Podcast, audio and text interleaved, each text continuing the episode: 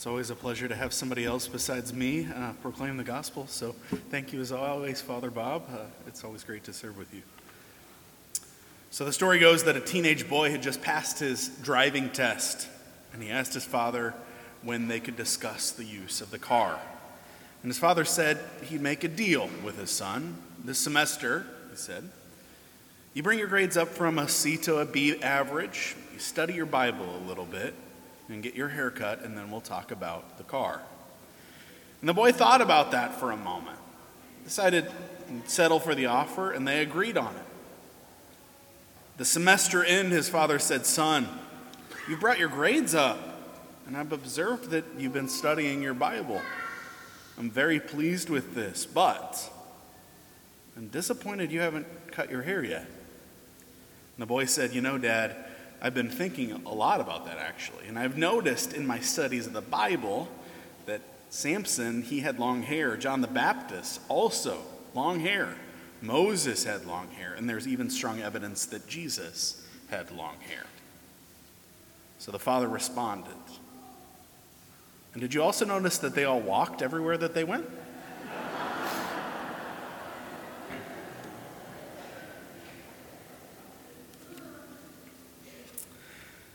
John the Baptist, one of those long haired fellows, is the major character of today's gospel. And I want to centrally focus on this the bizarre way he responds to the question that is posed to him. When the priests and the Levites from Jerusalem ask him, Who are you? he says, I am not the Christ. I believe this response is the key to joyfully receiving Jesus for John. But for us, it's the key to a joyful Advent and Christmas. When people ask John who he is, he responds by saying who he is not. Why state his identity in this odd way? When people ask my name, for example, it would be odd, if not altogether rude, for me to say, well, I'm not Bishop Doherty, right? What is he trying to say here? We must say it is consistent with the picture we have of John and the entirety of the New Testament. John's constant purpose is not to point to himself, but to prepare the way of the Lord. John's not interested in saying who he is, but rather who Christ is, adding that he, John, is not the Christ. John says this even clearer a little later in the gospel when he tells his disciples, Jesus must increase and I must decrease. John's purpose then is to become smaller, to take up less and less room so that there is more room for Jesus. Within this behavior, it's important for us, I believe, to realize that John does not want to become smaller because he has low self esteem or good old Midwestern false humility. John isn't trying to earn style points or get off Santa's naughty list and on the nice list. John does not dismiss himself nor his message. He considers his mission vitally important. And that is why he stands, crying out in the wilderness. But despite the importance of his calling, John chooses to be less so that Jesus can be more.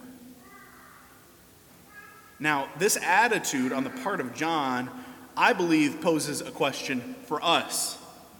Would our lives become richer would we be more happy if, at times, we chose to be smaller? We chose to take up less room? You don't need to be married long before you figure out that in every relationship, there are certain hot button issues, right? When they arise, it takes a great deal of effort to avoid a standoff. These issues can concern the use of money, the raising of children, or the way to deal with in laws. John the Baptist suggests that when these hot button issues emerge in any sort of relationship, we may choose to become smaller, to take a step back from what we demand or what we expect. doing this does not mean that our position is wrong or the position of our spouse is incorrect. It simply means that by choosing to be less, there may be more room to live.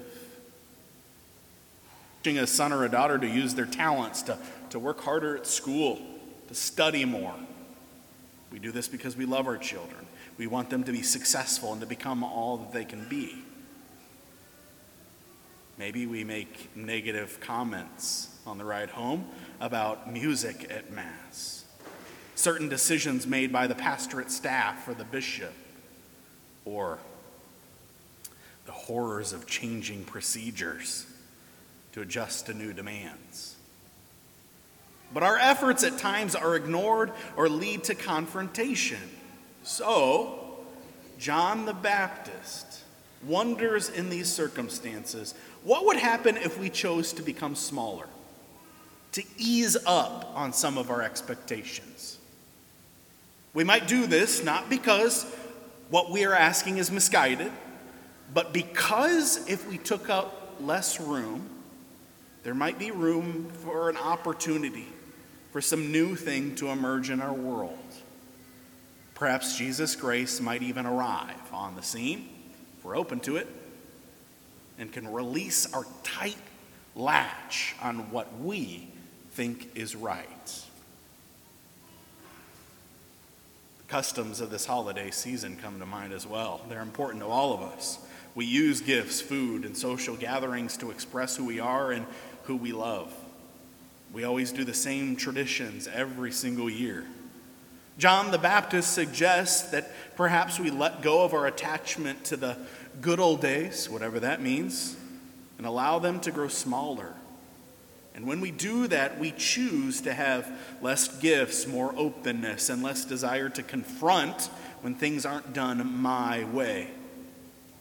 We may choose to do this not because any of these things are wrong, but because if they took up less space, there might be room for us to reach out to those who struggle, those who have less than we do, those who do not believe belong to our family and friends.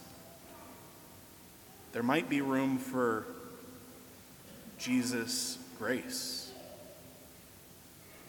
John the Baptist comes to us in today's gospel, and he does not ask us to let go of our goals or what we think is important. But he does remind us sometimes we can take a step forward by taking a step back.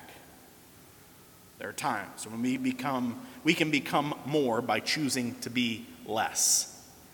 There are opportunities where we can find happiness by becoming a bit smaller now, in a world that is constantly pushing for more and more and more, John remains a voice crying in the wilderness. But the promise of his message also remains. For when we choose to become smaller, we, like John, can be making room for Jesus. After all, it's like what St. John Paul II said. Quote, in the end, everything else will turn out to be unimportant and inessential, except for this Father, child, and love. Amen.